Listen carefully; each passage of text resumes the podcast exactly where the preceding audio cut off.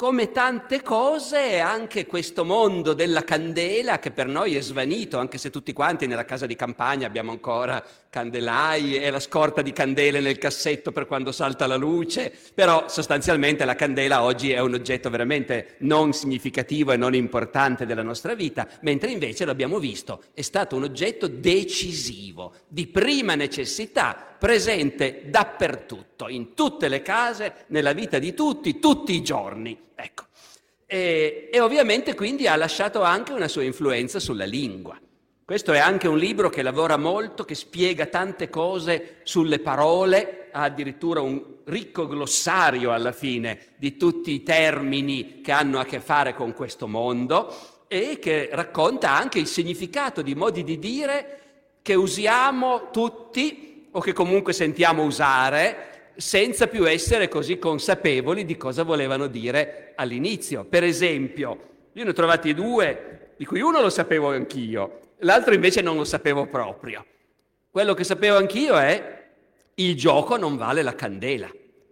Cosa vuol dire il gioco non vale la candela? Vuol dire che naturalmente quando è che si gioca? Beh, i giocatori nel Medioevo giocavano tutto il giorno, eh? in piazza, nonostante i divieti, le proibizioni, in piazza, alla taverna, erano sempre lì coi dadi alla ricerca dell'allocco che ci cascava, eh, poi pagavano fior di multe, ma pazienza, ecco. Però poi si gioca soprattutto più tardi, perché poi la sera all'osteria arrivano gli operai che hanno ancora qualche soldo in tasca, e verso la fine del Medioevo i salari sono alti, dopo che la peste ha falcidiato la popolazione, i salari sono alti, perché se vuoi uno che lavori lo devi pagare, e quindi, e quindi la sera l'operaio un po' di soldi in tasca li ha e va all'osteria naturalmente, e lì ci trova quelli che giocano. Naturalmente la sera vuol dire che è buio. E quindi vogliamo continuarla questa partita? Certo, oste, porta la candela che continuiamo a giocare, però alziamo un po' la posta perché se il merlo che vogliamo spennare continua a giocare un denaro ogni 100 punti, hai voglia prima di spennarlo, passa tutta la notte e ci siamo giocati una candela che costa più di quello che guadagniamo vincendo la partita.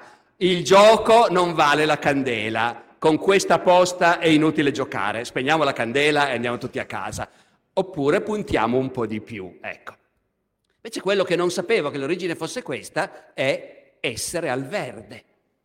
Perché a un certo punto nelle fabbriche, io adesso non mi ricordo più bene in una certa zona fanno le candele in quel modo dappertutto, quando, perché, fanno le candele, ma dillo tu appunto, no? col, col, le fanno verdi, perché le fanno verdi in fondo? Le fanno verdi al piede, al piede praticamente. Ecco. ecco. il piede è verde un po' dappertutto, un po' no, dipende dalle zone, però l'ultima parte della candela, cioè quella dove non c'è lo stoppino, eh, è verde. E quindi mano a mano che la candela si consuma, nel momento in cui la luce non la può fare più, è arrivata al verde, quindi ha finito, quindi ha finito le risorse. E noi lo usiamo per dire no, abbiamo finito i soldi, abbiamo finito le nostre risorse. E quella è la spiegazione anche per, eh, è la spiegazione del detto che poi è stato mh, attribuito forse più a una fase moderna eh, relativo all'uso delle candele durante le aste, gli appalti pubblici. No, esistevano gli appalti pubblici allora come esistono oggi, adesso non entrerei nel merito, ecco, però allora come non oggi... Non erano più onesti di quelli di assolutamente oggi? No, assolutamente no, e, e, quindi la candela, come sapete, serviva anche per misurare il tempo e quindi la scadenza per la presentazione delle offerte dell'appalto pubblico era determinata dall'arrivare al verde della candela. Il libro è anche ricco di, di, episodi specifici. A me ha colpito più di un episodio che riguarda gli animali. Eh, beh, intanto le api, ovviamente questo è un libro dove si parla di api, si parla anche di macellai e di grasso appunto avanzato, fa- ma le candele buone sono quelle di cera quindi. E, e tu qui ti sei anche concessa, diciamo, di eh, allargare qualche, un po' lo sguardo sulla cosa delle api, perché questa cosa meravigliosa che in certe culture quando muore il padrone bisogna annunciarlo alle api, perché le api se non vengono informate che il padrone è morto smettono di fare il miele e che la cosa è radicata in alcune culture, tra cui quella della famiglia reale inglese, per cui alla morte di Elisabetta II l'apicoltore reale di Buckingham Palace si è presentato nell'allevamento di api della regina per comunicare ufficialmente alle 140.000 api della regina Elisabetta che la regina era defunta, perché altrimenti, ecco, come ho trovato bellissimo per un altro motivo l'aneddoto di quello che protesta con la cera, oltre a fare le candele, si facevano gli ex voto. Non il quadretto, naturalmente, no? L'ex voto comincia innanzitutto in questo modo. Mi ero fatto tanto male alla mano, mi sono votato alla Madonna e sono guarito. Adesso offrirò al santuario una mano di cera, che è l'ex voto, che dimostra la grazia che ho ricevuto, no? E come tutte le pratiche religiose, anche questa poteva essere vista da qualcuno come una cosa esagerata, come una cosa superstiziosa. Quindi ci sono i moralisti che dicono ai credenti attenzione ragazzi a non esagerare con queste cose, ecco, e in particolare c'è quello eh, che se la prende perché ormai la gente fa questi voti di cera per qualunque cosa e c'è quello che aveva perso il gatto e ha fatto voto che se ritrovava il gatto l'avrebbe e puntualmente l'ha ritrovato e ha offerto il gatto di cera in chiesa. Io questa cosa l'ho trovata molto bella perché per due motivi. Uno è che io ho una crociata personale contro un altro luogo comune sul Medioevo, che se andate a vedere su internet vedrete che c'è dappertutto, cioè l'idea che nel Medioevo i gatti fossero perseguitati perché considerati messaggeri di Satana e che addirittura ci sia stato un papa che ha ordinato di massacrare tutti i gatti. Se andate a vedere c'è gente che ci crede e che cita addirittura quale decret- no, decretale, insomma, quale bolla di quale papa avrebbe dato quest'ordine, poi tu vai a vedere, non c'entra niente, ma ci sono interi sodalizi di amanti dei gatti specialmente, che sono rispettabilissimi gli amanti dei gatti, che però provano un malsano piacere nel pensare che c'è stata un'epoca orribile, appunto il Medioevo, in cui i gatti venivano sterminati. Invece il gatto ce l'avevano tutti in casa, viene fuori dalle fonti iconografiche, viene fuori dalla letteratura, e quello che aveva perso il gatto ha fatto voto che se lo ritrovava avrebbe fatto l'offerta. L'altra cosa che ho trovato, per cui mi è piaciuta questa cosa, è una cosa linguistica di nuovo cioè il fatto che il gatto nel Medioevo normalmente si chiamava la gatta. Ed è uno di quei rari, voi sapete che ogni animale ha il suo genere, perché si dice il leone al maschile e la tigre al femminile? C'è nessun motivo, ma la lingua nostra funziona così.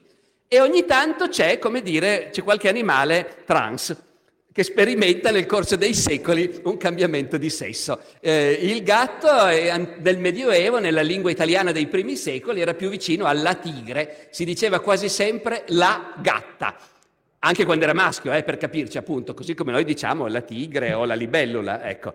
E invece poi è diventato il gatto a un certo punto. Potrebbe essere un tema per una futura ricerca, ma in ogni caso è una cosa che mi è piaciuta molto, un altro dei tanti stimoli usciti dal tuo libro, dove appunto sul tema della lingua ci sono tante cose interessanti e forse una che ti volevo chiedere era anche questa cosa, che la lingua italiana è l'unica che ha le due parole luce e lume, che in parte si sovrappongono, in parte no. No, tu hai fatto una riflessione molto interessante su, su questa cosa.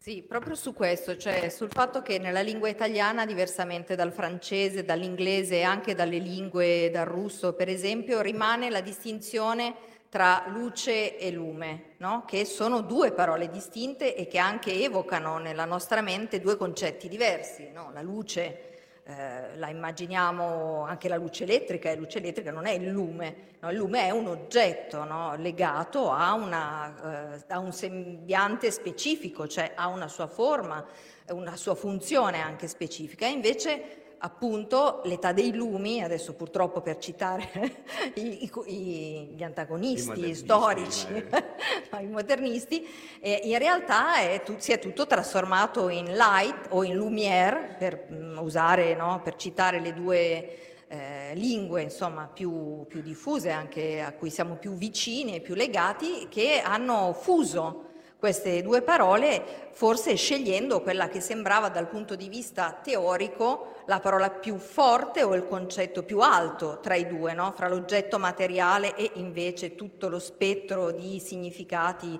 anche simbolici che la luce evoca. La stessa cosa succede appunto nelle lingue slave, dove le due parole sono sovrapposte. E questo mi era sembrato interessante della, e significativo del mantenere eh, nella lingua italiana una distinzione tra la teoria e la pratica, quindi tra la concretezza eh, della luce e la spiritualità, se vogliamo dire, della luce, no? proprio per le ragioni a cui accennava Sandro poc'anzi, cioè per, per, l'importanza comunque della religione e quindi di legare alcune parole alla spiritualità e altre invece mantenerle più nel loro significato quotidiano e concreto. Tenendo presente che eh, tu accennavi al fatto della mancanza oggi delle candele nella nostra quotidianità, l'unico luogo dove rimangono comunque le candele sono chiaramente le chiese, anche se purtroppo per ragioni che non condivido ma che posso cercare di comprendere, oggi, eh, come avrete sicuramente notato, le candele in chiesa raramente sono candele non sono di cera, questo no, ma neanche di paraffina perché sono diventate elettriche. E sfido però a immaginarci le opere d'arte che eh, sono ospitate ancora oggi nelle chiese, che sono opere d'arte di età preindustriale, no? visto che, come si diceva, la, l'illuminazione delle candele è un'illuminazione preindustriale, non soltanto medievale, ecco, le opere d'arte illuminate dalla luce delle candele sono, fanno un effetto completamente diverso e colpiscono l'anima in una maniera completamente diversa. Poi oggi ci sono delle esigenze di conservazione delle opere d'arte, chiaramente, e anche di sicurezza degli ambienti sacri, no? e quindi naturalmente capisco il fatto che si prediliga un'illuminazione diversa, però dobbiamo immaginarci il mondo medievale alla luce delle candele, questo è quello che mh, credo sia la sintesi del libro. No? E quindi anche quando andiamo a visitare dei luoghi eh, che sono medievali, li dobbiamo immaginare illuminati in una maniera molto diversa rispetto a come sono illuminati oggi. Quindi immaginiamoci entrare in un castello o entrare per esempio nel palazzo di Schifanoia, come facevano coloro che entravano invitati nel palazzo di Schifanoia, quindi siamo a Ferrara, eh, invitati dagli esteri a visitare il loro palazzo, li accoglievano al buio e li facevano entrare con in mano una torcia. E pensate alla, al clamore di questo ciclo dei mesi, che potete ammirare ancora oggi perché è stato restaurato di recente, eh, potendolo guardare alla luce di una torcia che come prima cosa vi indicherà i punti che i pittori straordinari che hanno lavorato in, questo, in questa sala hanno scelto di indicare, che sono quelli eh, degli affreschi costruiti e dipinti e arricchiti con la foglia d'oro. Quelli sono i primi che brillano e quindi seguire quella che è l'idea del pittore attraverso i punti luce che ha deciso di collocare in una sala straordinaria come quella, ma come possiamo immaginarne tante altre che non si sono conservate. Ecco, per, eh, una cosa ancora prima di concludere è sul fatto della luce e del lume. In realtà io ho la percezione che nel nostro italiano parlato di oggi la parola lume stia perdendo di attualità, stia scivolando verso una sensazione di una parola un po' arcaica. E in realtà c'è anche proprio un motivo preciso, perché stavo pensando, in passato, quando per fare luce tu dovevi prendere un singolo oggetto, no? E si diceva accendi il lume accendi il lume, che sia la candela, il candeliere, la lampada, accendi il lume. Noi invece oggi accendiamo la luce. Nessuno dice più accendi il lume, perché in realtà premendo l'interruttore non stiamo toccando un oggetto specifico, il lume, stiamo creando la luce come Dio e quindi non accendiamo più il lume, accendiamo la luce. Effettivamente anche lì le parole insegnano un sacco di cose quando uno ci riflette. L'ultimissima cosa che ti volevo chiedere corrisponde all'ultimo capitolo del tuo libro, e cioè nella nostra sensibilità odierna, noi storici, ci rendiamo conto che senza volerlo abbiamo sempre sacrificato troppo un aspetto invece fondamentale dell'esistenza umana, e cioè il fatto che ogni società è fatta di uomini e di donne e che le donne, in passato più che oggi, non vivevano le stesse esperienze degli uomini. No, ovviamente, questa è una cosa che in teoria tutti avrebbero sempre detto, certo che è ovvio, però è diverso esserne consapevoli, per cui di ogni argomento che ti trovi a toccare, ormai ti viene naturale dire sì, ma gli uomini e le donne questa cosa la vivevano allo stesso modo oppure no? E mi pare che tu nell'ultimo capitolo abbia sfiorato, se non altro, ho cercato di tratteggiare questo, questo tema, no? il genere quindi e, e la luce. Che cosa, cosa, ci puoi dire per chiudere su questo? È mm, una provocazione, no, nel senso che l'ultimo capitolo è un capitolo dedicato all'analisi della rappresentazione, quindi dell'iconografia di genere cioè come vengono rappresentate le donne e come vengono rappresentati gli uomini nel momento in cui hanno a che fare con dei libri, per semplificare. Quindi le donne intanto leggono, sostanzialmente, tranne una che è Christine de Pisan nell'iconografia, eh, intendo. Quindi per come ci vengono rappresentate, perché nel Medioevo dobbiamo sempre pensare che le fonti, che sono per la gran parte prodotte da uomini, non tutte, ma per la gran parte prodotte da uomini, ci danno un'immagine che è comunque filtrata dalla persona che scrive, dalla persona che dipinge o che, che colora le miniature, eccetera, eccetera. E Intanto le donne sono rappresentate che leggono, raramente appunto come dicevo tranne Christine de Pisan che si fa rappresentare lei, però lei dice mi dovete rappresentare così che sto scrivendo, vestita in questo modo, eccetera. E non si fa mettere però accanto un lume, Christine de Pisan, l'ho guardata bene, non l'ho trovato, spero di scoprirlo prima o poi. Poi le altre sono le Madonne di solito, no? o le sante che vediamo rappresentate nella iconografia medievale e eh, queste signore queste madonne, no? stanno a leggere e non hanno mai nell'iconografia di area italiana accanto a loro un lume. Se invece andiamo a cercare i santi scrittori per eccellenza, che sono Sant'Agostino, San Gerolamo, eccetera, di solito stanno nei loro bellissimi studioli, pieni di libri intorno, mentre le Madonne stanno grosso modo quasi sempre in camera da letto, che è il luogo dove le donne abitano, regnano e leggono, se leggono. Invece loro stanno nei loro studi con i loro bei libroni, poi sono libri più importanti a quelli degli uomini perché sono come se li guardate, hanno dei grandi trattati che stanno leggendo oppure che stanno scrivendo, invece le donne hanno i libri d'ore, sono piccolini, portatili, leggono anche il Decameron, la Madonna no, però insomma, e, e Sant'Agostino e San Gerolamo però sono circondati da lumi no? accanto a loro, candelabri, ma soprattutto lumi. Perché? Mi sono risposta, ho fatto una domanda come Marzullo, mi sono risposta e ho detto, beh, perché gli uomini, quegli uomini lì in particolare, sono dei luminari, cioè illuminano e sono illuminati e illuminano, perché ecco la parola luminare invece nella nostra lingua per fortuna esiste ancora, le donne no, perché non hanno il lume dell'intelletto e non hanno il lume della ragione e accanto a loro non hanno quindi la rappresentazione del lume come oggetto che potrebbe evocare questo concetto.